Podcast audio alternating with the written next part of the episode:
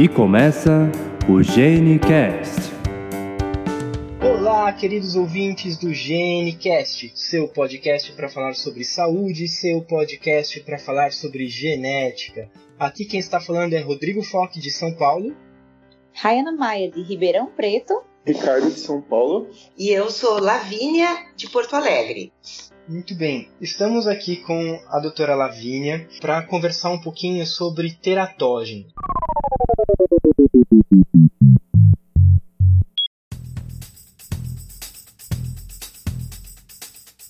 Então, anteriormente, a gente conversou um pouco a respeito de um campo da genética médica, que é o campo que acompanha os, os pacientes que têm alguma malformação.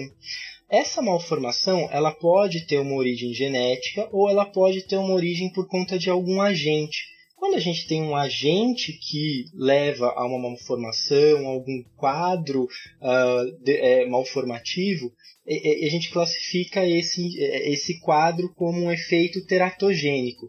É isso mesmo, doutora Lavínia? Você pode falar um pouquinho para gente? Então, Rodrigo, é muito legal sua pergunta.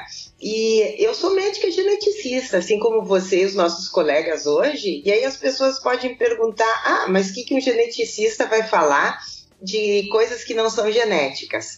Mas é, acho que é o que exatamente você falou a gente tem malformações. Quando uma criança nasce com algum defeito congênito, muitas vezes a gente não sabe logo de início se é uma causa genética ou pode ser uma causa que a gente chama ambiental, ou seja, o uso de uma medicação, alguma coisa que a mulher esteve exposta durante a gravidez, que podem dar malformações muito parecidas com síndromes genéticas.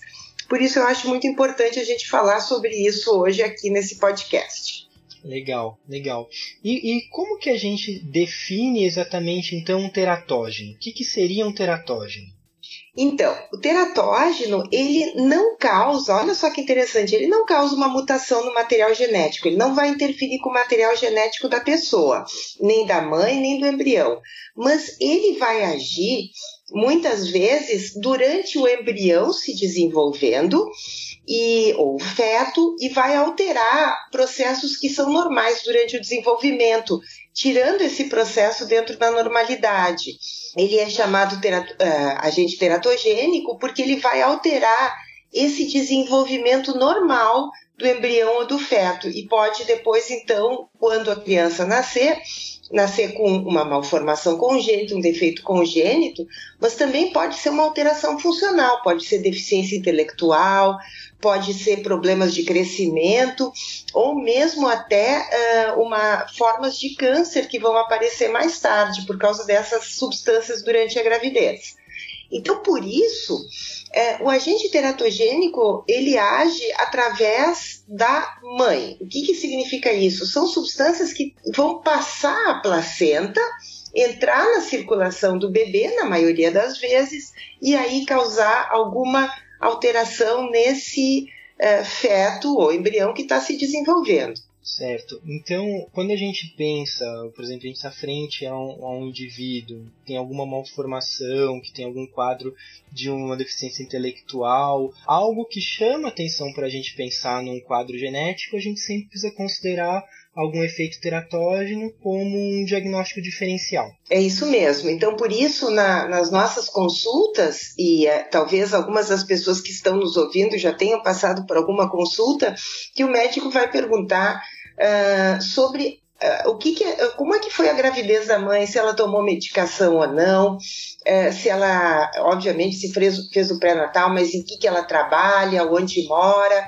porque isso pode nos dar algumas pistas sobre a, a, exposição da mãe a algum teratógeno, ou então doenças maternas. Algumas vezes, é interessante isso, a gente fica muito preocupado às vezes com a questão da medicação, mas às vezes a própria doença materna uh, durante a gravidez pode levar a algum problema no feto. Entendi. Então é uma mãe que tem uma doença de base e essa doença pode acabar influenciando no, na, na evolução natural da gestação. É isso mesmo. Por exemplo, uma, uma doença que é muito comum na, na idade que as mulheres têm filhos é epilepsia, convulsões, tá? E a gente sabe que a epilepsia não tratada, ela tem um risco grande, tanto para a mãe, mas como para o desenvolvimento do embrião também. E, e, é interessante que algumas medicações usadas para epilepsia também têm risco, mas outras uh, têm um risco muito pequeno, não, não diferente da, da população. Então, uh, tinha uma época que se pensava, ah, mulheres com epilepsia não podem ter filhos. Não é verdade podem ter filhos. A maior parte das gestações, quando bem tratadas, mais de 95% vão nascer normais. Então é uma é uma sempre a gente está trabalhando com uma mulher grávida numa equação que é o que, que é bom para a mãe, o que, que é bom para o bebê e o que, que é o melhor para os dois. Uhum, uhum.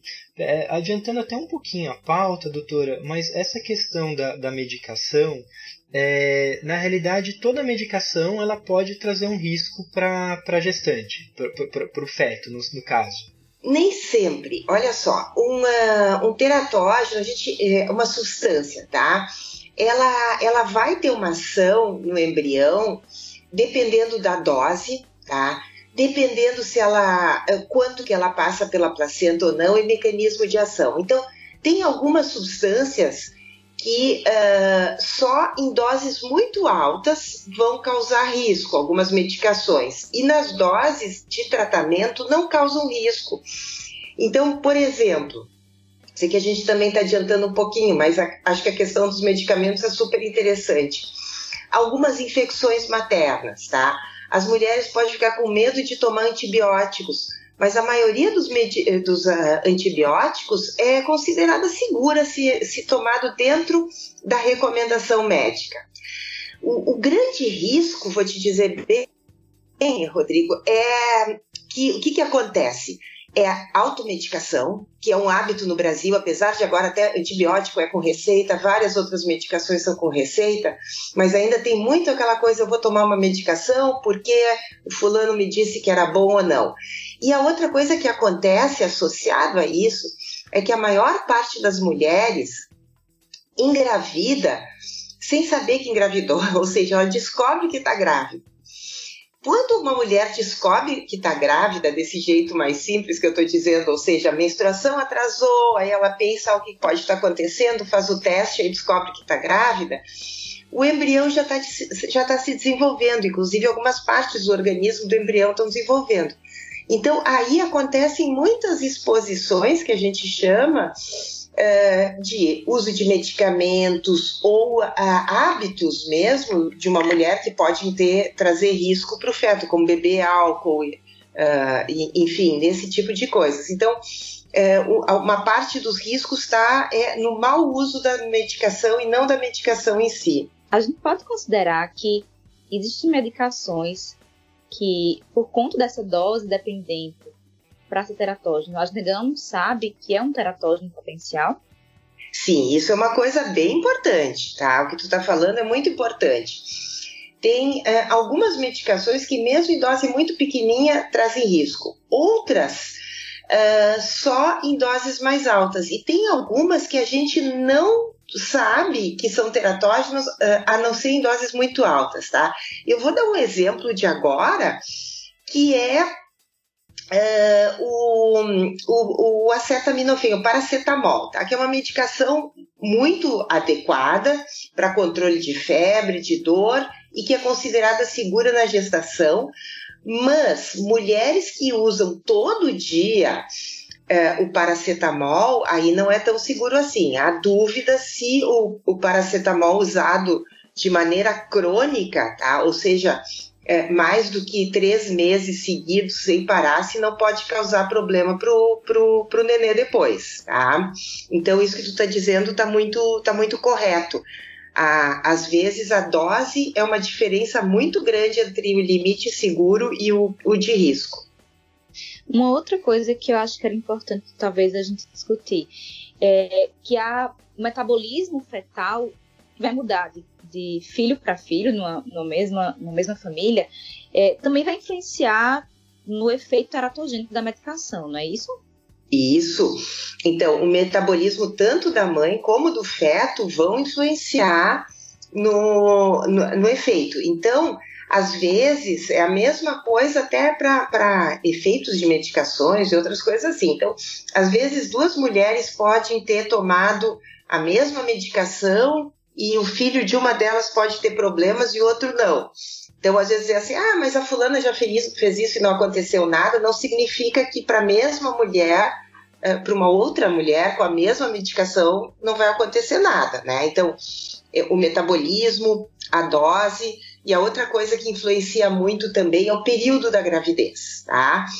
Então, assim, de uma maneira geral, de uma maneira geral, o período de maior risco é o início da gravidez, tá?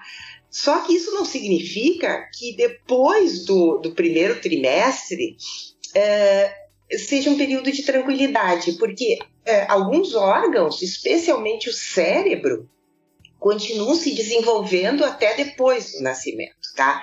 Então, todas as medicações, e aí entra também uma coisa que não é a medicação, que é o álcool, o uso do álcool, uh, no final da gravidez, mesmo no final da gravidez, pode ter risco, tá?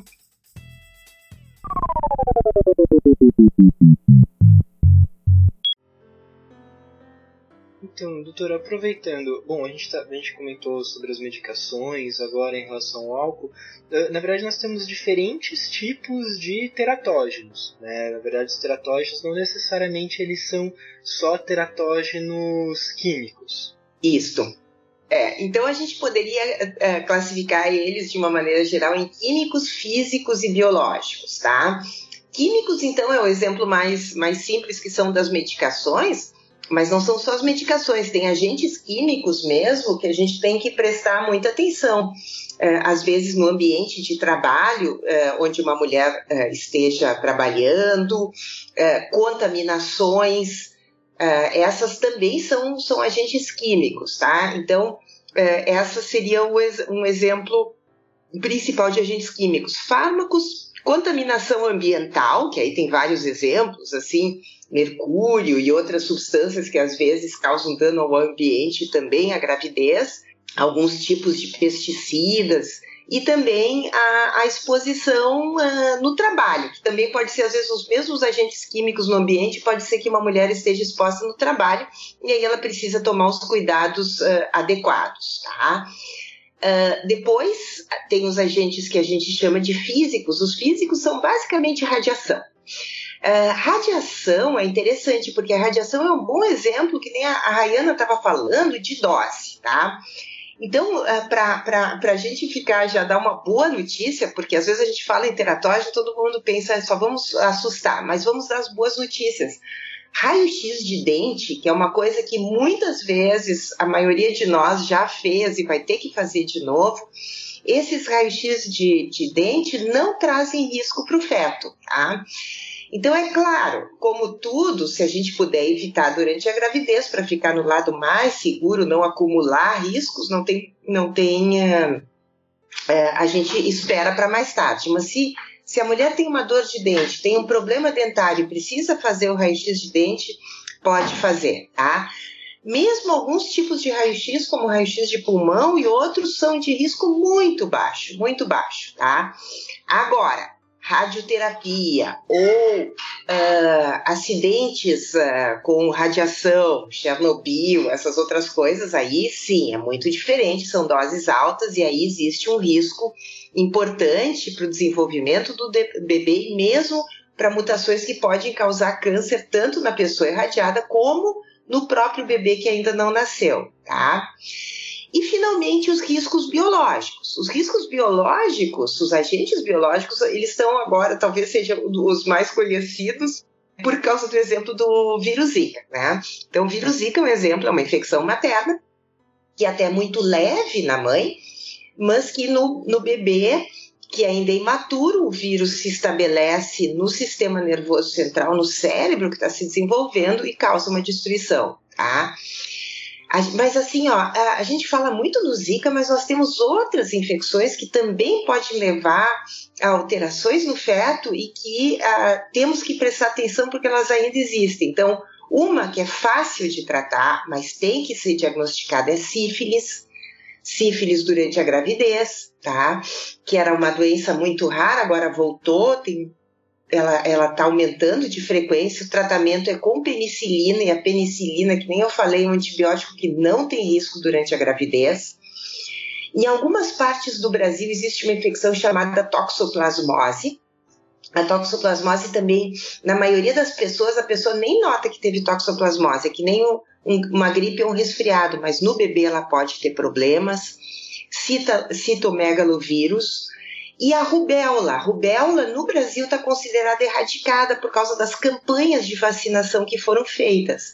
Então, é, esse é um problema que foi bastante prevalente no Brasil e outros países e agora está uh, ah, praticamente eliminado uh, no nosso país. Doutora, uh, pensando nessa questão dos agentes biológicos, o, o grande risco é para quando uma mulher ela é é, ela é infectada por algum desses agentes durante a gravidez.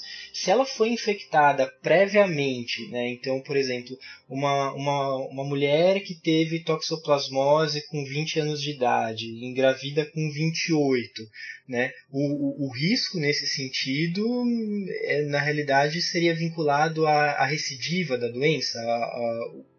Sabes que essa pergunta é super importante, tá legal? Por quê? É, e, e, tu tocaste ah, corretamente no ponto. O risco é quando a mulher se infecta pela primeira vez na gravidez, tá? Porque aí ela não tem, o sistema imune dela não tá, ah, não tá é, é, atento, tá? E é, ela não tem anticorpos, então é muito fácil que o, que o vírus ou a bactéria, enfim, ou o agente que for, passe a placenta e vá até o feto. Quando ela teve, mesmo Zika agora, tá? A notícia é que se uma mulher teve Zika no passado, agora, é, mesmo que ela esteja exposta ao vírus Zika de novo, ela não tem risco para gravidez, tá? Então, por isso, olha só, mulheres que foram vacinadas para a rubéola, mesmo que elas entrem em contato com uma pessoa com rubéola, uh, o, o organismo, por estar com o sistema imune já preparado para esse vírus não permite que o vírus se replique em quantidade suficiente para passar a placenta e afetar o feto, tá? A outra coisa interessante é o seguinte, ó, é, nós temos é, um tipo de anticorpo que a gente chama IgG, que é um anticorpo de memória, e ele passa, esse anticorpo ele passa pela placenta e também protege o bebê. Então, a mãe que tem uma memória imunológica, que a gente chama, ou seja, como se tivesse infecção no passado, estiver vacinada, ela tem essa memória imunológica, protege tanto ela como o próprio uh, feto, tá? Doutora Lavínia, as doenças maternas, elas entram também como teratógenos biológicos? É, é, então isso é uma coisa importante. Doenças maternas, tá? Ela, a doença materna, que a gente chama como agente biológico, fica mais para as infecções. Aí, mas a gente tem várias outras uh, doenças maternas que são importantes. A fenilcetonúria materna, na verdade, seria um teratógeno químico, por assim dizer, porque é o excesso de fenilalanina, tá?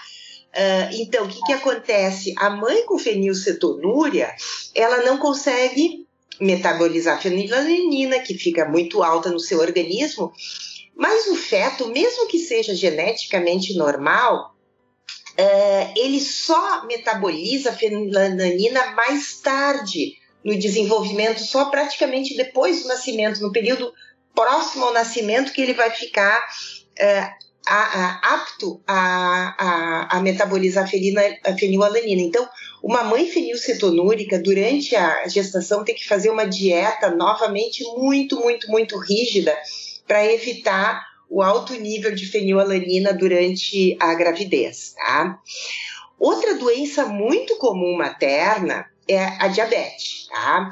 O diabetes não tratado, a, o, o índice alto de glicemia materna leva a risco de malformações bem importantes. Então, as mulheres que têm diabetes, tanto diabetes tipo 1 como tipo 2, têm que fazer controle de glicemia antes de começar a engravidar.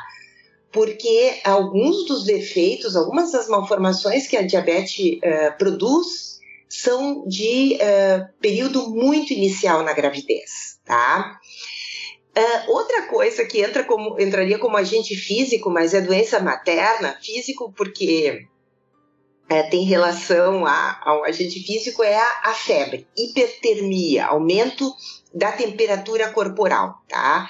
Então, a febre muito alta, acima de 39 graus, 38,8, 39, para cima disso, deve ser controlada. Então, essa é a situação que eu falei, que a medicação ela deve ser usada quando é necessária e é muito importante. Então, baixar a temperatura materna com a medicação eficaz uh, é fundamental para evitar o risco uh, de que esse calor excessivo se transmita para o bebê. No período da gestação, pensando na causa da diabetes gestacional, em que é mais crítico para a formação de malformações quando aparece a diabetes?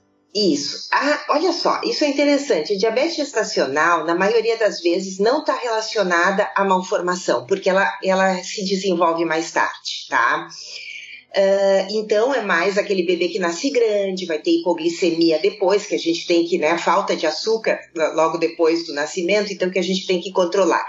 Mas se sabe agora que várias mulheres diagnosticadas com diabetes gestacional uh, tiveram crianças com defeitos parecidos com o da diabetes, uh, a, diabetes tipo 1, tá? que é aquela que começa já antes, ou tipo 2 mas o que parece ser é que essas mulheres já tinham antes um, uma, uma diabetes ou uma tendência a diabetes não diagnosticada, tá?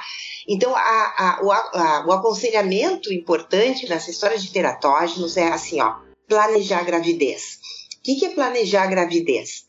Saber que mesmo que eu não esteja pensando em estar grávida, uma mulher pode estar grávida e ela deve fazer uma consulta e procurar ver se tem algum risco presente que ela não tenha identificado antes de engravidar, tá?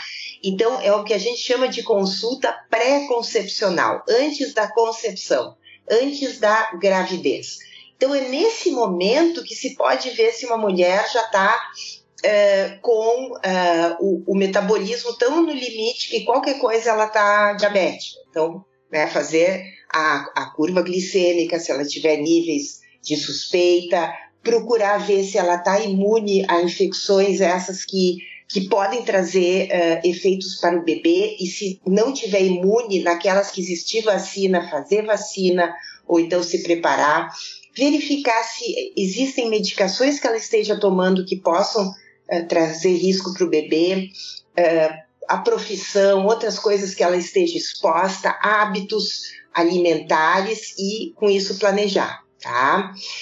Tem uma outra coisa importante no planejamento que é o tipo o antiteratógeno. O que é o antiteratógeno? Alguma coisa que a gente sabe que diminui o risco de malformação, que é o uso de ácido fólico, tá? Então, o ácido fólico ele é uma vitamina, é, mas ele vai ter, ele, ele tem uma importância muito grande na diminuição de algumas malformações, como defeito de tubo neural, que é espinha bífida e outras, mas ele vai ter efeito se é, a tomar antes desse momento da gravidez. Então, todas essas coisas são importantes de uma mulher ter conhecimento e atenção e se preparar para a melhor gravidez possível. Falando em ácido fólico, já que a gente já comentou com relação à dose dos tratamentos, algumas mulheres acabam é, perguntando durante as consultas se não existe uma dose máxima. Sim. O ácido fólico pode ser teratogênico. É, olha, não se sabe que ele seja teratogênico, o ácido fólico. Mas como ele é uma, uma vitamina que trabalha com uh, a, na formação do DNA, nós recomendamos uma dose diária que não deve ultrapassar uma uh, miligrama, tá? Então, geralmente a, dose indicada é de 400 a 800 microgramas. Por que isso? Porque a gente também tem já uma parte do ácido fólico que vem da dieta. As nossas farinhas no Brasil são uh, fortificadas, então tem uma parte da dieta, a dieta rica em vegetais também tem um pouco ácido fólico, e essa dose então adicional é o suficiente para proteger uh, as mulheres de uma maneira geral, tá? Agora, há exceções em que mulheres devem tomar doses maiores. Quais são essas, essas exceções? Mulheres com diabetes, mulheres que têm história já de terem filhos ou parentes próximos com filhos com defeito de tubo neural, mulheres que usam algumas medicações que interferem no metabolismo do ácido fólico. Então, essas situações particulares a gente advoga ou né, recomenda doses maiores. Então, uma mulher que não tem esses fatores de risco e perguntar qual é a dose mais alta, a gente diz não passar de uma miligrama se ela toma, tomar comprimido de suplementação, tá? Porque já tem da dieta e outras coisas, o ideal de 400 a 800 microgramas por dia. Professora, uh, o que a gente tem uma situação no SUS que o ácido fólico que é fornecido são 5 miligramas. E na maioria das vezes a gente acaba usando ele pela disponibilidade. Tem algum é. estudo correlacionando ao maior risco de alguma alteração ou de intoxicação para a medicação? É, não, não há risco de intoxicação, tá? É, a única coisa é que é, não para o feto, tá? É, para o feto, doses de 5 miligramas, ele vai ficar nove meses na barriga da mãe, é, não, não, tem, é, não tem efeito sobre o feto.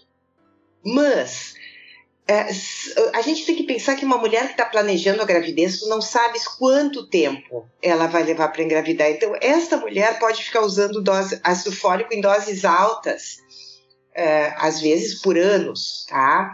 Então, é, nesse momento, é, há indicações de que o ácido fólico, se a pessoa já tiver células cancerosas, tá? Isso pode alterar o metabolismo uh, do câncer, tá? Então, é, não é uma situação para preocupar as pessoas, tá? Ou seja, não está demonstrado. É aquela situação de que nós não temos um, tempo suficiente para garantir a segurança. Eu diria que a, a, situação no SUS de recomendar a dose de 5 miligramas deveria ser reservada, então, para aquelas mulheres que têm evidência de deficiência de ácido fólico, tá?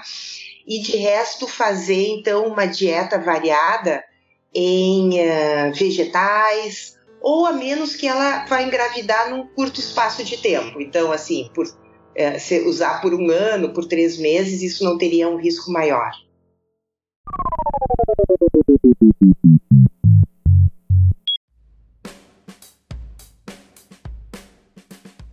É, doutora, em relação à vacinação, né? então a gente sabe que existem algumas vacinas que elas são seguras durante a gestação, mas algumas vacinas que elas não são recomendadas exatamente por conta da questão dos agentes biológicos. Né? Você poderia falar um pouquinho para a gente aquelas vacinas que a gestante ela tem que evitar? Então, olha só, uh, isso é interessante porque algumas vacinas são feitas com vírus atenuados, tá? Então, essas com vírus atenuados, que nem a, a rubéola, mesmo febre amarela, é, essas situações, se recomenda que não se vacine durante a gravidez, tá? É, tem outras, mas assim, ó, o que eu quero dizer é o seguinte: é uma recomendação, mas vários estudos, inclusive feitos por geneticistas brasileiros, nós com a febre, nós com a rubéola e a doutora Denise Cavalcante com febre amarela em Campinas, uh, seguiram mulheres que foram vacinadas e não sabiam que estavam grávidas, tá? E nenhum efeito adverso, nem rubéola congênita, nem problema de febre amarela aconteceu nas, nas mulheres que vacinaram e não sabiam que estavam grávidas. E por que, que eu disso, digo isso agora? Porque com essa questão das vacinações que estão sendo feitas e corretamente agora pela questão da febre amarela, por exemplo, vai acontecer que algumas mulheres não sabiam que estavam grávidas e tomaram vacina, ou tomam vacina e engravidam logo depois, tá? Para essas mulheres, a nossa mensagem é de tranquilidade. Não se preocupe, não há nenhuma evidência de que uh, a vacina cause risco, tá? Uh, esta é uma recomendação apenas de que mulheres grávidas não, não se vacinem. Agora, há outras vacinas que se mostra que são importantes o uso, a vacinação durante a gravidez. Tétano é uma, dependendo da região do Brasil onde o tétano é prevalente, isso evita a morte materna infantil. Outra vacina que pode ser feita durante a gravidez é a vacina contra a coqueluche. Coqueluche voltou, a coqueluche muitas vezes, uh, qual é a questão de vacinar a mãe durante a gravidez? É que muitas vezes a mãe tem coqueluche e a criança se contamina, a mãe tem coqueluche logo depois do nascimento e o bebê se contamina com coqueluche e pode inclusive morrer, o neném morre, tá? Então, uh, se vacina a mãe durante a gravidez porque há uma proteção, aquilo que eu falei, os anticorpos da mãe passam para o bebê e quando a criança nasce, os dois estão protegidos, tanto a mãe como o bebê. Tá? Então, é, é importante saber que algumas vacinas são é, indicadas durante a gravidez. Falando um pouquinho para os agentes físicos, a gente sabe que a tomografia ela tem uma dose de radiação bem maior do que as, as radiografias comuns, radiografias simples. Então, a gente realmente indica ou a gente deve pesar custo-benefício quando vai pensar em indicar uma tomografia? Tá, então eu vou responder já indicando a coisa. É, é, é, de novo a questão da dose e onde é aplicada, tá? Então, a tomografia, por exemplo, a tomografia de crânio, uma mulher que tem uma suspeita de alguma, alguma lesão importante que é necessário fazer tomografia, a gente pode fazer, tá? Por quê? Porque você protege a, as, as radiações atualmente, os feixes de radiação são muito bem direcionados para uma área do corpo. Então, existem tabelas que dizem qual é a dose fetal para cada tipo de procedimento radiológico. Então, uh, na situação de uma mulher grávida necessitar de um, um exame de imagem, mesmo tomografia, a gente consulta essas tabelas e, se for necessário, há maneiras de fazer proteção uh, do abdômen e direcionar os raios para que uh, não haja o risco de exposição para o feto. E uma outra coisa, pensando nos hábitos maternos. É, a, gente vai, a, gente vai, ter um outro cast que vai falar um pouquinho sobre a síndrome alcoólica fetal, né? É quando a mãe ingere uhum. gravidez. Mas pensando no tabagismo. É, além das complicações gestacionais, existe alguma, alguma malformação que está associada? É interessante. O tabagismo está associado a duas coisas que, uh, que são menos uh, divulgadas, mas importantes. Uma é o aumento de risco de Uh, fissura labial, fenda labial, tá? O que antigamente se chamava lábio leporino, que a população às vezes conhece mais, a gente não, não usa mais esse nome. Mas isso em mulheres que que sejam já aquilo que tu falaste. Existem algumas pessoas que são geneticamente mais suscetíveis e outras menos. Só que a gente não sabe quem são as mais geneticamente suscetíveis às vezes. Às vezes pode não ter história familiar. Então, o tabagismo está relacionado ao aumento de chance de fissura labial. A outra coisa também que se sabe que o tabagismo está associado também a maior transtorno do déficit de atenção e hiperatividade nos, na, nos filhos mais tarde, tá? Então, ele é também o que a gente chama de um teratógeno neurocomportamental. Ele tem uma alteração, ele tem um efeito sobre o desenvolvimento neurológico e comportamental depois, tá? E ainda para terminar sobre os hábitos, uma coisa que, que se mostra cada vez mais como fator de risco para malformações é obesidade materna, tá? Então não é só uh, sobrepeso, mas obesidade. Então, dentro daquela ideia de planejar a gestação, mulheres obesas devem fazer é, dieta e, ou tratamento para redução de peso antes de engravidar, porque o momento da gravidez não é o de perder peso tampouco, tá? Então, mas obesidade também está relacionado a risco de malformação.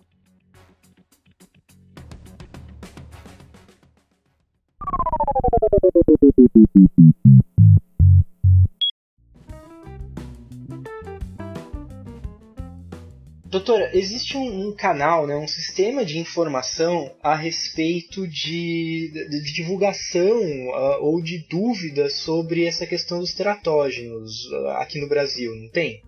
Sim, é, exatamente. É, eu posso falar com tranquilidade, porque eu coordeno e é um sistema é, de informação sobre teratógenos gratuito. Então, é um, pro, um projeto de extensão da Universidade Federal do Rio Grande do Sul e do Hospital de Clínicas de Porto Alegre, que qualquer mulher, médico, profissional de saúde ou interessado pode uh, nos telefonar uh, ou uh, mandar, enviar e-mail e uh, fazendo perguntas sobre suas dúvidas, tá? É, essas as respostas nós podemos orientar de uma maneira geral as, as gestantes, mas respostas técnicas a gente envia para o médico da paciente, né? porque nós não, não vamos fazer assim consultas sem ver o, o paciente, mas a gente presta informações. Então, tem duas maneiras. Nós temos uma página que tem informações gerais que se chama gravidezsegura.org. Então é gravidez-segura.org, tá? E ali estão todos os nossos, tem os nossos contatos, tem o, tem o e-mail, tem o telefone e, uh, e, e, que uh, por onde se pode então fazer a sua a sua pergunta, a sua dúvida e uh, de maneira que a gente possa apoiar essas pessoas. Ótimo, legal. Eu vou deixar o link no post do, do, do, do podcast para quem quiser acessar, ficar à vontade e conhecer um pouquinho mais sobre o, o, o trabalho do CIAT.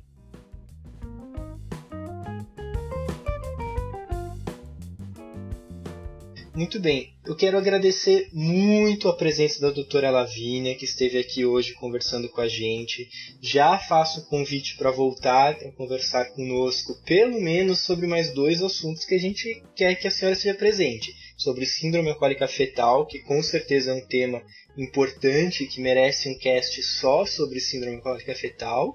E a gente gostaria muito que você também viesse conversar com a gente sobre o Zika vírus. Perfeito, concordo, dois problemas super importantes e agradeço a vocês a oportunidade de estar aqui e divulgar esses temas que são tão importantes para a gente prevenir nascimentos de crianças com anomalias congênitas. Hoje nós estivemos com a Rayana Maia. Pessoal, foi um prazer conversar com vocês sobre teratógenos. Com Ricardo Henrique. Obrigado, até a próxima e com a Lavínia Schuller. Um abraço para todos, muito obrigada. Esse podcast foi editado pelo Pod História, podhistoria.com.